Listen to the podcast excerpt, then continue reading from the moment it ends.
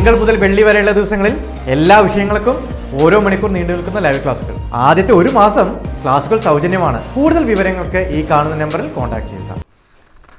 അയ്യോ എനിക്ക് ശ്വാസം മുട്ടുന്നേ ഒന്നും മിണ്ടാതിരിക്കടോ ഈ രാജ്യത്ത് ഇപ്പോൾ പണമുള്ളവനെതിരെയും അധികാരമുള്ളവനെതിരെയും സർക്കാരിനെതിരെയൊക്കെ വാ തുറന്നാ തന്നെ പ്രശ്നമാ വലിയ വിപ്ലവം പറയുന്ന കേരള സർക്കാർ നൂറ്റി പതിനെട്ട് കൊണ്ടുവന്ന് താൻ കണ്ടില്ലേ സത്യം സർക്കാർ വിജ്ഞാപനം വന്നപ്പോ കേന്ദ്ര സർക്കാരിന്റെ ആണോ എന്ന് പോലും ഞാൻ സംശയിച്ചു ഒന്നുകൂടെ വായിച്ചു നോക്കിയപ്പോഴാ മനസ്സിലായേ ജനാധിപത്യ വിരുദ്ധ ഫാഷിസ്റ്റ് ബൂർഷ്വ നയങ്ങൾക്കെതിരെ പ്രസംഗിക്കുന്ന കമ്മ്യൂണിസ്റ്റുകാരുടെ വകയാണെന്ന്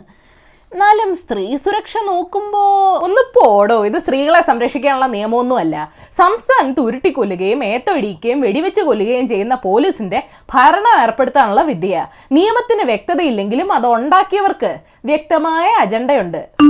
ഏ ഡോ പോലീസ് നിയമ ഭേദഗതി നടപ്പാക്കില്ലെന്ന് മുഖ്യമന്ത്രി പറഞ്ഞു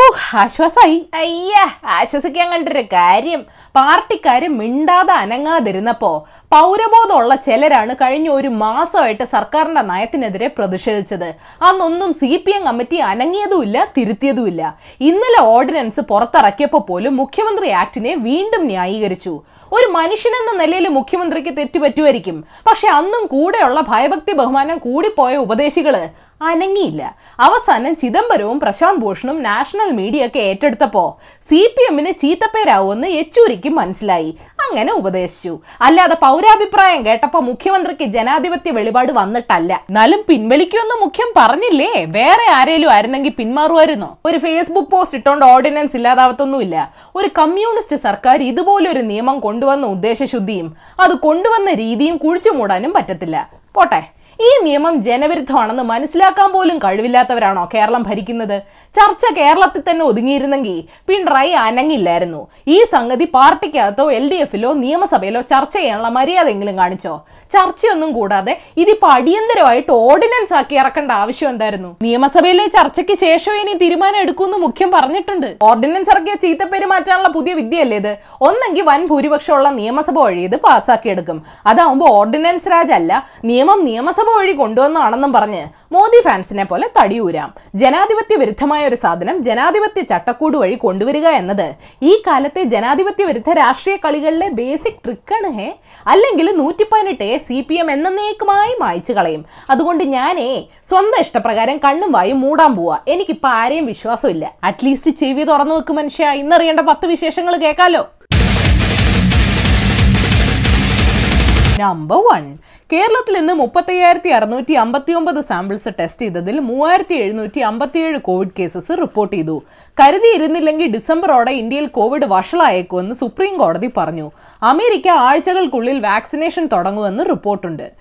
അല്ല ഈ വാക്സിനേഷനെ എതിർക്കുന്നവരൊക്കെ എന്തു ചെയ്യും നമ്പർ ടു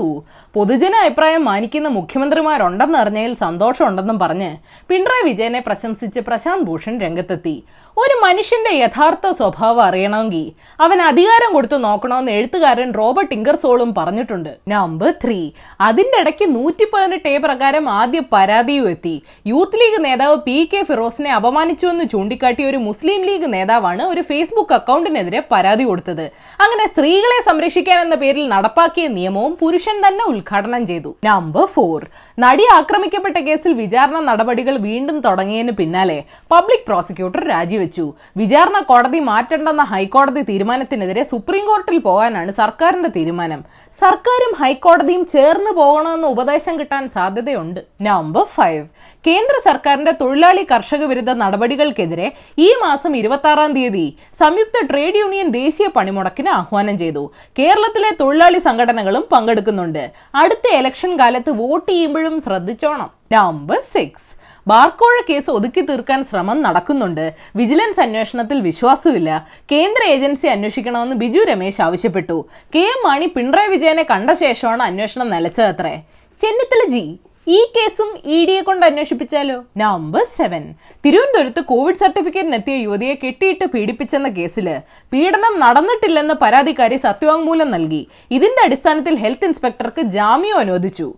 ടിങ് നമ്പർ എയ്റ്റ് ഡൽഹിയിൽ താപനില പതിനേഴ് വർഷത്തെ ഏറ്റവും താഴ്ന്ന നിലയിലെത്തി ആറ് പോയിന്റ് മൂന്ന് ഡിഗ്രി സെൽഷ്യസ് ആണ് ഡൽഹിയിലെ ഇപ്പോഴത്തെ താപനില രണ്ടായിരത്തി പതിനെട്ടിൽ ഏഴ് പോയിന്റ് ആറ് ഡിഗ്രിയും രണ്ടായിരത്തി പത്തൊമ്പതിൽ പതിനൊന്ന് പോയിന്റ് അഞ്ച് ഡിഗ്രി സെൽഷ്യസുമാണ് രേഖപ്പെടുത്തിയത് കേന്ദ്രത്തിലെ മനസ്സ് മരവിച്ച കഠിന ഹൃദയർ പേടിക്കേണ്ട ആവശ്യമില്ല number nine A L S ice bucket challenge തുടങ്ങാൻ സഹായിച്ച പാറ്റ് ക്വിൻ മുപ്പത്തേഴാമത്തെ വയസ്സിൽ അന്തരിച്ചു എ എൽ എസ് അഥവാ ലൂഗറിക്സ് ഡിസീസ് എന്ന രോഗാവസ്ഥയെക്കുറിച്ച് അവബോധം സൃഷ്ടിക്കാൻ ചെയ്യാനും രോഗികളെ സഹായിക്കാനും തുടങ്ങിയ വൈറൽ ചലഞ്ചിലേക്ക് രണ്ട് പോയിന്റ് അഞ്ച് മില്യൺ ആളുകൾ നൂറ്റി പതിനഞ്ച് മില്യൺ ഡോളർ സംഭാവന നൽകിയിരുന്നു number ten Chinese president Xi ജിൻപിങ്ങിന് ഒരു മോഹം ലോകത്തെമ്പാടുമുള്ള Covid tracking Q R code വഴി ആക്കണമെന്ന് പക്ഷെ അതിനുള്ള സംവിധാനം ആരും ഉണ്ടാക്കുമെന്ന് പറഞ്ഞില്ല ചൈനയ്ക്ക് ഹെൽത്ത് ഡാറ്റ കൊടുക്കാൻ മറ്റു രാജ്യങ്ങൾക്കും താല്പര്യമില്ല ആദ്യം കയ്യിലുള്ള ഡാറ്റ പുറത്തുവിട് ജിൻപിങ് അണ്ണ നൂറ്റി പതിനെട്ട് ബാധകമല്ലാത്ത ബോണസ് ന്യൂസ് നിവാർ എന്ന് പേരിട്ട ചുഴലിക്കാറ്റ് നവംബർ ഇരുപത്തഞ്ചിന് ചെന്നൈക്കും പുതുച്ചേരിക്കും ഇടയിൽ കരതൊടുവെന്നാണ് കാലാവസ്ഥാ നിരീക്ഷണ കേന്ദ്രം മുന്നറിയിപ്പ് നൽകുന്നത്